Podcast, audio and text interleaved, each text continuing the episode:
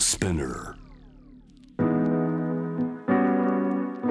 J-Web ジャムダープラネットグローバーがお送りしております今日のニュースエキスパートはカンボジア情報を発信するプノンネットの木村彩さんですこんばんはこんばんは。よろしくお願いします。よろしくお願いします、えー木村さんははい2023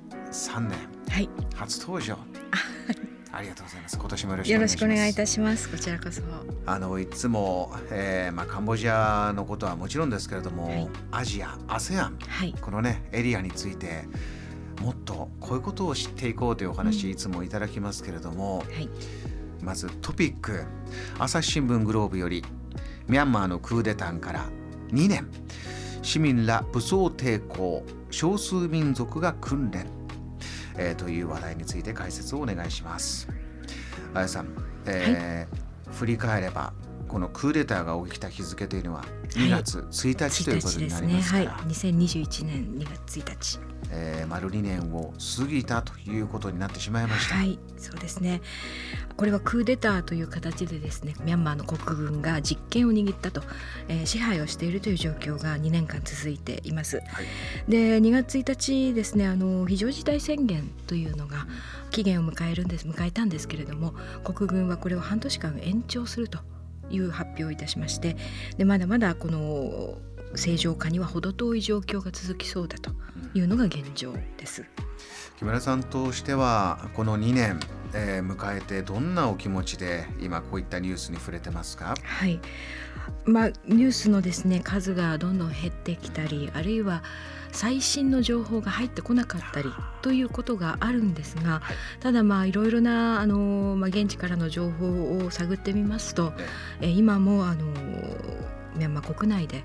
えー人々が抵抗を続けているということが伝わってきます。なかなか少ない、えーくなってきてしまったという報道の中でも木村さん注目なさっているリポートがあるそうですね。はい、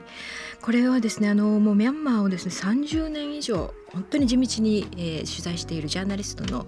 宇田雄三さんという方なんですけれどもはい。この方があのご紹介しますその朝日新聞のグローブというインターネットのメディアなんですけれどもこちらで、えーインタビューを受けておりましてここで紹介しているのがその市民たちがどのように武装抵抗をしているのかということです。実態の様子どうなってるんでしょう？はい。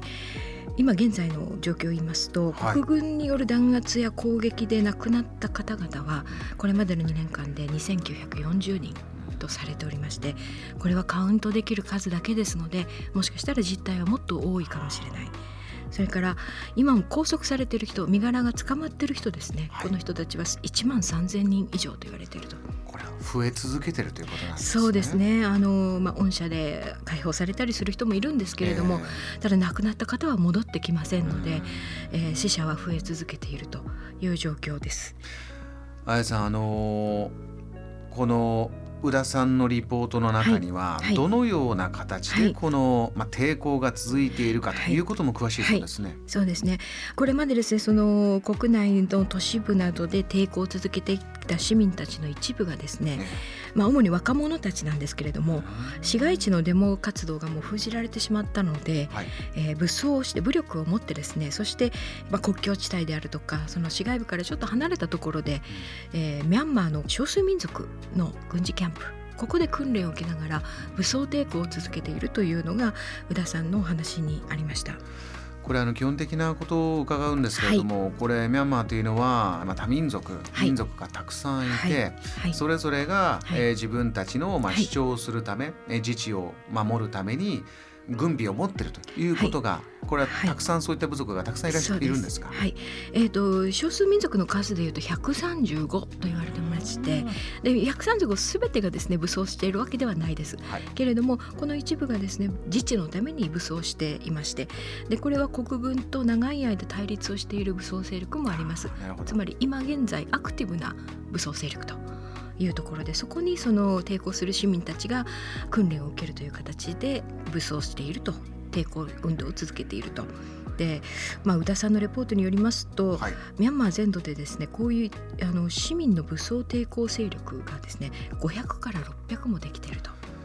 これそれだけ、はい、あの数が多いということは一つのグループが大人数ということではないんですね。はい、そうですねあの、まあ、10人程度から数十人までということで小さなグループがたくさん出来上がっているということのようです。これ一つの旗のもとに抵抗するんだと、うん、わーっと大勢集まるということではないというのは、どういう背景なんでしょうか、はい。あのまあ、横に連携すればですねそれだけ勢力が大きくなるということも言えるんですけれども、はい、一方で一網打尽にされてしまうという恐れもあるわけです。ですからこうバラバラにその関連なくバラバラに動くことで根絶やしにされないという粘り強い運動をしていこうということではないかというふうに言われています。そうなんですね。あの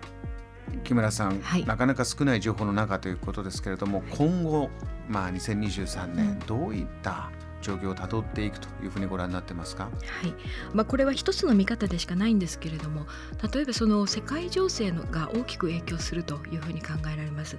うん、でそれはウクライナですね、はい、ウクライナとロシアの状況がどのようになるかということでこのミャンマーの国軍はロシアから武器供与を受けて、はい、ロシアに非常に今近づいている状況ですので、うん、このロシアが世界の中でどのようなポジションどのような位置になるかということでこの国軍のその勢いというか勢力というかこういったものも変わってくるだろうと。あるいは国際社会の声を聞かざるを得ない状況というのが生まれてくるかもしれない。生まれてくるといいなということです。JAM The Planet.